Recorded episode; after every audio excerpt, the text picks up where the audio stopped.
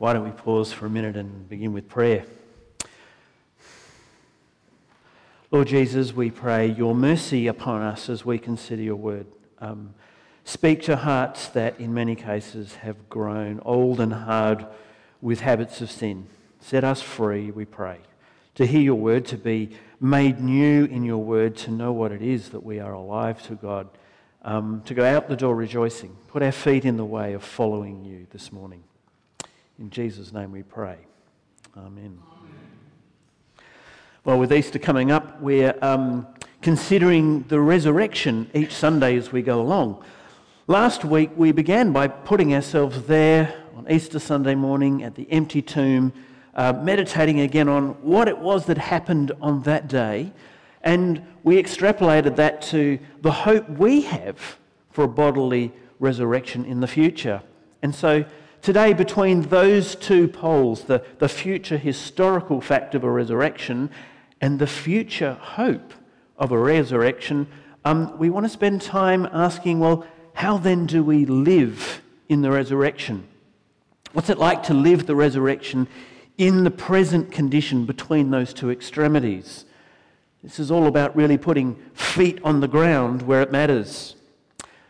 Romans chapter 6 um, drops us into the middle of a very long section in Paul's letter to the Roman church. He's writing to a church that doesn't know him personally, uh, hasn't been planted by him, doesn't know quite how he preaches and goes about ministry, and he's sharing with them the gospel as he preaches it. And in the midst of this presentation, he pauses to ask two questions, and we're going to look at the first of those questions today. Verse 1 What shall we say then? Shall we go on sinning so that grace may increase? Well, I hope the answer is fairly obvious to any Christian listener. Certainly not. But what does he mean by asking this question? Why is he asking it here? And why then does he feel the need to go on and say a whole lot more than just Certainly not. Um, because the thought he goes on to develop is not about what we should stop doing, which is a negative answer to that question, if you like. Um, what follows is really more of a positive answer. What we ought to see rather than what we ought not to see, what the Christian life really is rather than what it isn't. In fact, the question that Paul poses here is not shall we go on sinning? Um, I'm, not really trans, uh, I'm not really satisfied with the NIV translation of that. If any of you use the RSV or the King James Version, they translate it better. Um, the NIV takes a noun and turns it into a verb, whereas those older translations stay with the noun. So they translate it this way Should we continue in sin? Now, when if we get to Romans 6:15 at some point, we'll hear Paul ask another question, and this time he will use the verb. He will ask, "Shall we go on sinning?" So to get at this question in verse 1, we need to understand how Paul has been using the noun sin and why it would be important to understand that. Well, if you're familiar with Romans, you might recall that he begins chapters 1 to 3 with an extended treatment on the human condition explaining the, the brokenness in our relationship with God, as well as the brokenship in relationship with one another. Although, in Paul's thinking, broken is never the word he uses. There's nothing accidental here. Humans have, in fact, uh, made a willful choice to reject God's rule over them and therefore to reject the lifestyle that ought to follow from that. And Paul sums up that whole complex of brokenness towards God and brokenness towards one another. In verse 18 of chapter 1 with two words ungodliness and unrighteousness. So, this, this supreme expression of ungodliness, the brokenness in our relationship with God, uh, turns out to be idolatry in all its forms, the manufacture of alternatives to giving your reverence and devotion to God as King and the supreme expression of a rebellious lifestyle of unrighteousness is represented by disorder in human sexuality, which makes a lot of sense if you consider uh, sexuality is perhaps the most intimate, the deepest way that two people can relate to one another. Because Paul's not principally interested in sexual sin. Uh, if you follow on in chapter 1, he has a long list of unrighteous behaviours, wrongdoings between humans that are emotional and mental as well as physical. But what's interesting for our purposes today is that through this whole section, Romans 1 to 3, Paul doesn't once use this noun sin or any of its synonyms.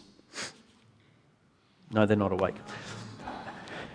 Paul, Paul doesn't once use the word noun sin to describe uh, ungodly or unrighteous behaviour. In fact, the noun doesn't appear until he draws his argument to a summary in chapter 3, where he says in, in verse 9, We have made the charge that Jew and Gentile alike are all under the power of sin.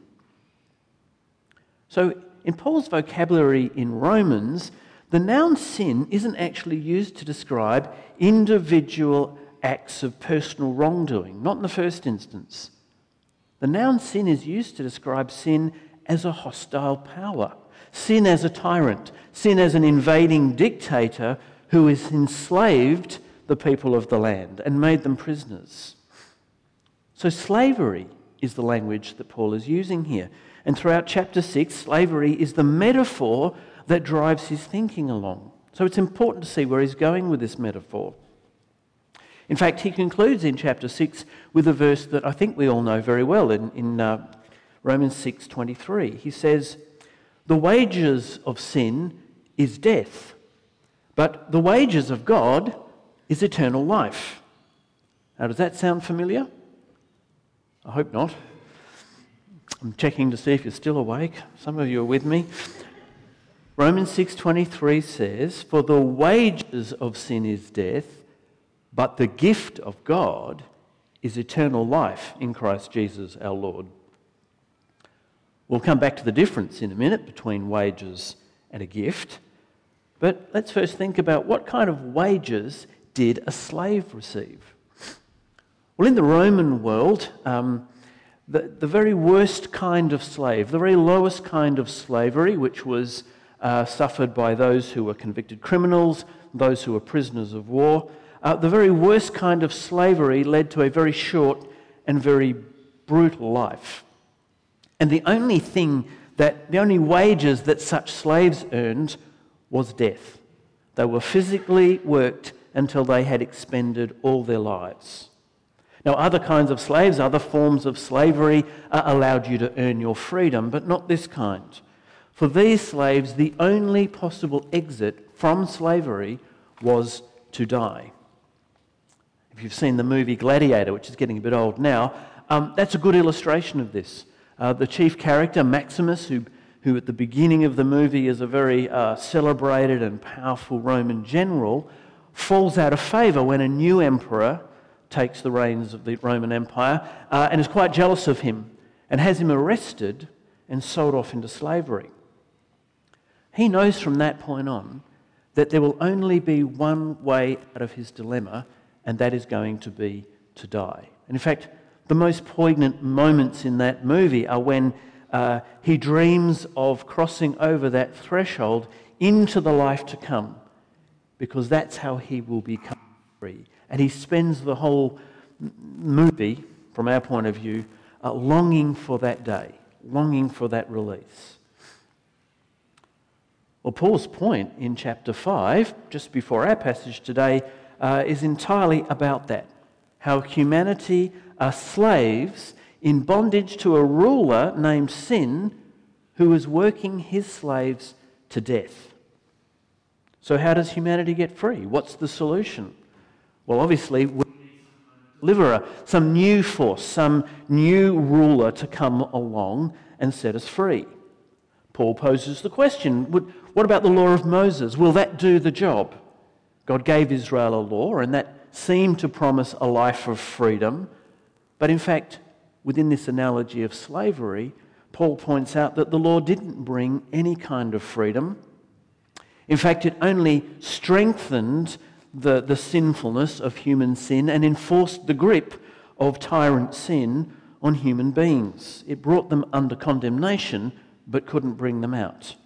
And in fact, God's gift of the law, in some ways, was like handing more ammunition to sin's army. At the end of chapter 5, Paul puts it like this The law was brought in so that trespass might increase. Instead, now he says, God sent a very different power to save us, a power called grace. So he says, where sin increased, grace increased all the more. So that just as sin reigned in death, so grace might reign through righteousness to bring eternal life through Jesus Christ our Lord. Two opposing rulers, two different kinds of rule. Sin rewarding the hard labour of its slaves with death, and grace, a ruler who gives life. So here's the difference then between wages and a gift. Wages are what you deserve, wages are what your efforts earn for you, but gift comes as a reward that is both undeserved and unearned. The whole currency of grace is gift. And the two are not like each other at all. In fact, we receive the grace, uh, uh, the gift of grace, because of someone else's work on our behalf. So now we can start to answer Paul's question Should we continue in sin? The question here really is which master will we serve? And again, the answer ought to be obvious, but it is the very nature of what the Bible calls sin to deceive us. Sin makes its prisoners both blind and deaf to sin itself.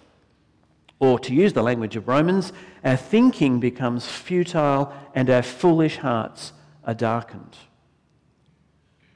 We are like people emerging from the dungeon of sin, barely to, uh, able to open our eyes in the light of day. We've never seen the sun before. And now we come out to this bright light, carrying with us the old habits of slavery, the old patterns of thinking, the old slave ways of knowing how to get about life. Paul's not simply telling us here to stop sinning. That was all that the law could do, you understand. It was less than helpful. In fact, I think it's deadly to simply ask people to change their behaviour. The only thing that comes from it is condemnation. Well, Paul's answer to his own question here is twofold. First, he challenges what we know in verses 3 through to 10. And then, second, he, challenges, he, he changes how we view ourselves, how we see ourselves in verses 11 to 14. Do you not know, he asks in verse 3, that all of us who were baptized into Christ Jesus were baptized into his death?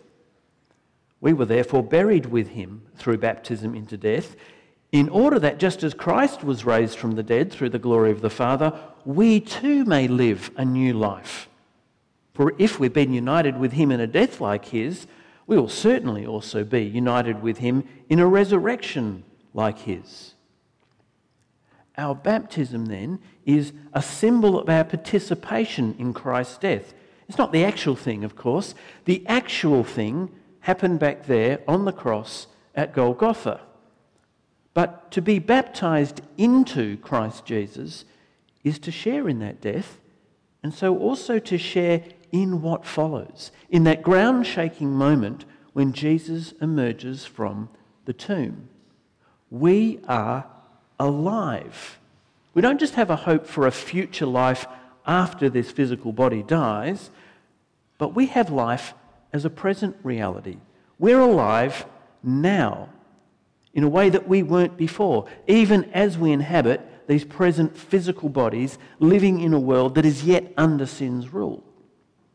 And so the implications of this are spelled out in verse 4. And again, a, a different translation helps us a bit more here. The King James sticks to something uh, closer to the text.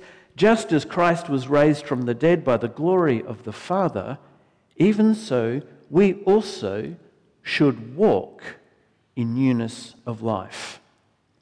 New life in the present presupposes a new walk. That's the Bible word for it. A new active way to live.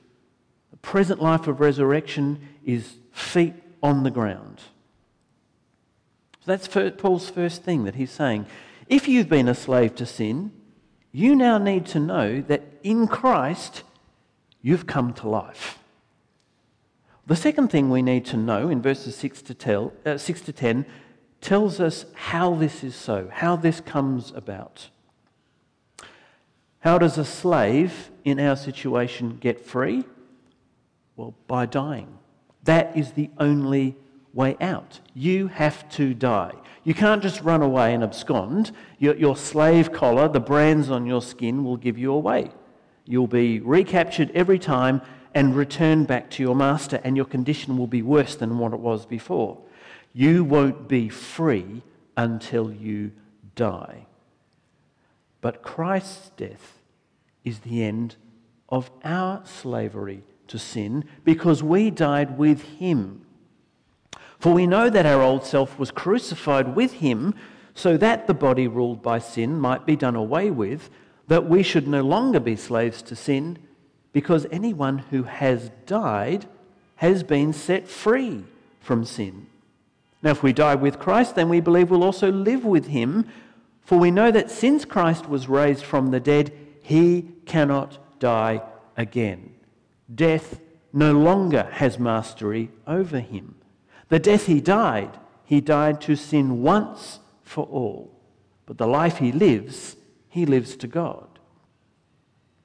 The cross of Jesus is the end of sin's rule because Master Sin has done all that he can do. He's killed the very Son of God. He can't do more than that. And he can only do it once. Now, if Jesus had stayed dead, as many want to say he did, then the story ends. And in fact, the story ends for us too. We have nothing more to do than die ourselves one day. But we have the resurrection of Jesus, not simply as a reversal of death, a resuscitation back to life, but as the death of death itself. He has broken the very power of death to kill us. It's like putting water inside a glass bottle and freezing it. What happens? The, the ice expands, the glass explodes, and that's the end of the bottle. There's no question any longer of putting water back in that bottle. Well, Christ has broken we slaves out of prison by shattering the prison open. Sin no longer has mastery over us, it no longer has a hold over us because the threat of death has been removed.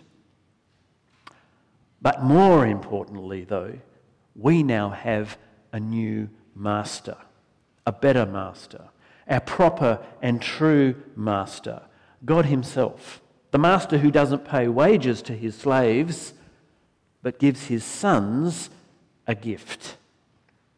And so a new master presupposes a new kind of service, a new way of serving. So let's think where we've come. Two things we need to know. In Christ, we have been raised to a new life, and in Christ, our servitude to master sin has come to an end. We've entered service of a worthy master. And so now Paul says we need to look at ourselves through new eyes eyes newly opened from the darkness of the dungeon, eyes that for the first time probably are seeing things by the light of day. And it takes a while for eyes like that to adjust to the power of this new light. Verse 11 In the same way, count yourselves dead to sin, but alive to God in Christ Jesus. Count yourselves, reckon yourselves, consider yourselves, think of yourselves. Here's the defining reality that the Christian lives by and sees everything else by dead to sin, but alive to God. Alive to God is how we now define ourselves. It's the core of our being.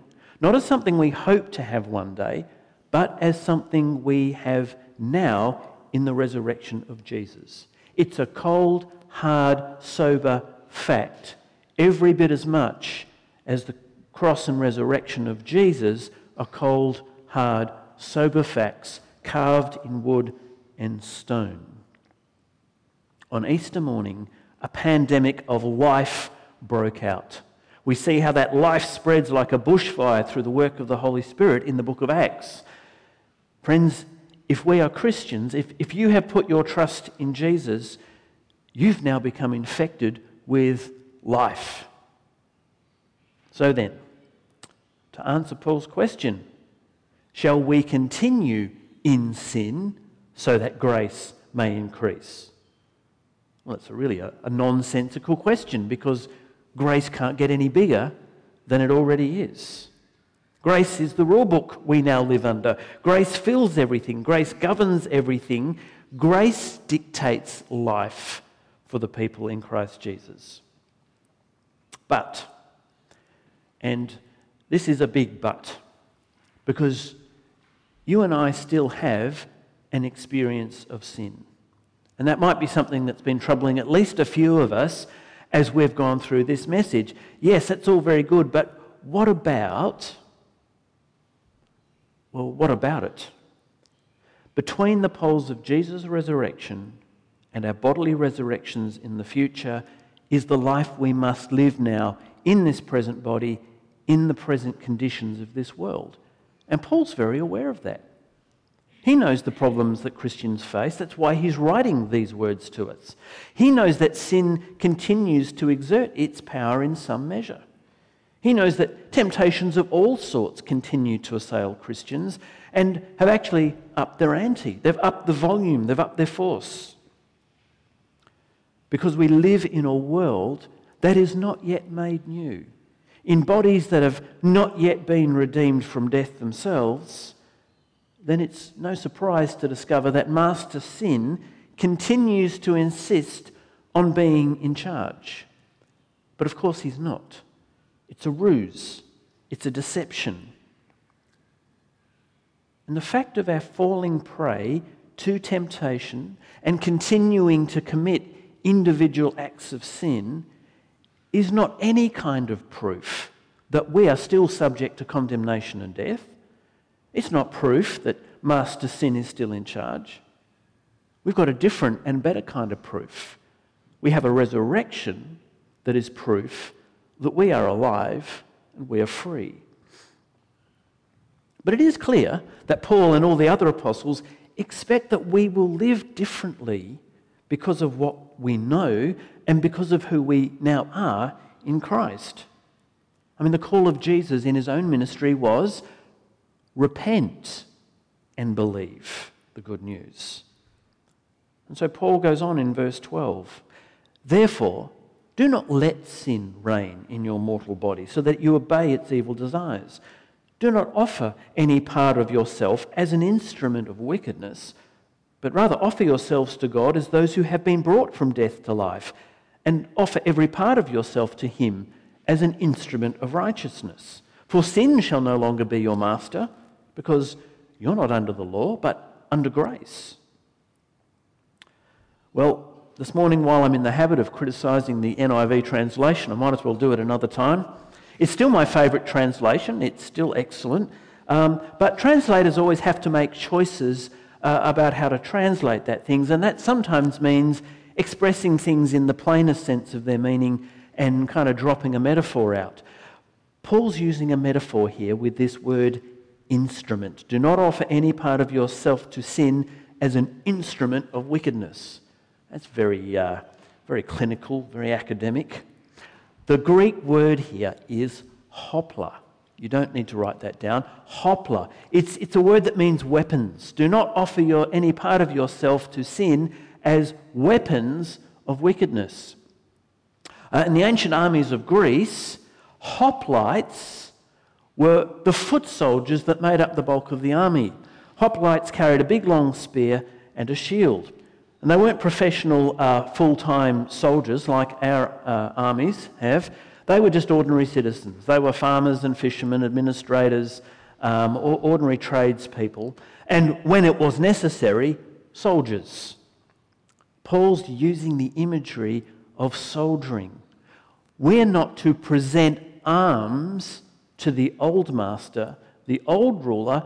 We're to present arms to the new ruler. This is the language of warfare because to live between Christ's resurrection and his coming again is to live in a war zone. It is to live on a war footing. It's necessary to take up arms. It's necessary that we should then have to do a bit of soldiering. In the language and logic of Paul's letter to the Romans, the answer then to human godlessness and unrighteousness, as he portrayed it in Romans 1, is not try harder or keep the law. That's the way of sin. That is, in fact, the way to death. The answer is given here in terms of Christ's resurrection a new life, a new freedom through death from the old master to serve a new master, therefore, a new way to think of ourselves, alive to God, and so a new way to live, which is present arms. So, what should we finally say about this daily, ongoing experience of temptation that so often leads us to commit individual acts of sin? Well, two things are in order. The first is that if you experience temptation and sin as a problem, well, take heart. That's actually a good sign. A sign that you are, in fact, alive. A sign that your senses are working properly. That your conscience is functioning as it should. If that's you, then take heart this morning. Paul is leading us through this argument to an amazing spot in Romans 8 where he says, There is now no condemnation for those who are in Christ Jesus. Because through Christ Jesus, the law of the Spirit who of, sorry, the law of the Spirit who gives life has set you free from the law of sin and death. For what the law was powerless to do because it was weakened by the flesh, God did by sending his own Son in the likeness of sinful flesh to be a sin offering. And so he condemned sin in sinful flesh in that the righteous requirements of the law might be fully met in us who do not live according to the flesh, but according to the Spirit. That's where he's been going all this time. It's probably more of a problem for us, though, if our sense of sin has been diminished, if we find ourselves blind and deaf to sin. Um, in a recent article, this month's article of, of the diocese, I can never say this, the diocesan magazine, The Messenger, um, a retired Anglican academic wrote this. The Bible, he said, and these are his words, cannot be authoritative in any decisive ethical or social or moral sense.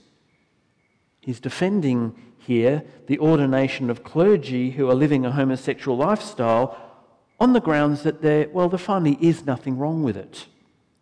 He says what the Bible has to say on that subject is clearly out of date. They're human words, they're no longer binding. No, the, the big principle in his words are that we are free. Freedom is what matters. We are free to live as we please, he says. It's telling that through this argument, he never once uses the word sin. There are, he says, contemporary problems, there are current situations that we have to deal with, but it would appear there is no such thing as sin. Now, I'm sure he must draw the line between good and evil somewhere. I'm not sure where it is, but clearly he says the line's not drawn by the Word of God. And that brings me to my point that the deadliest sins are those we cannot see, those we have become blind and deaf to, the ones we have so accommodated ourselves to, so made our home in, that we simply can't even see where we're living anymore. The things that our culture will justify to us as even necessary and perhaps even good.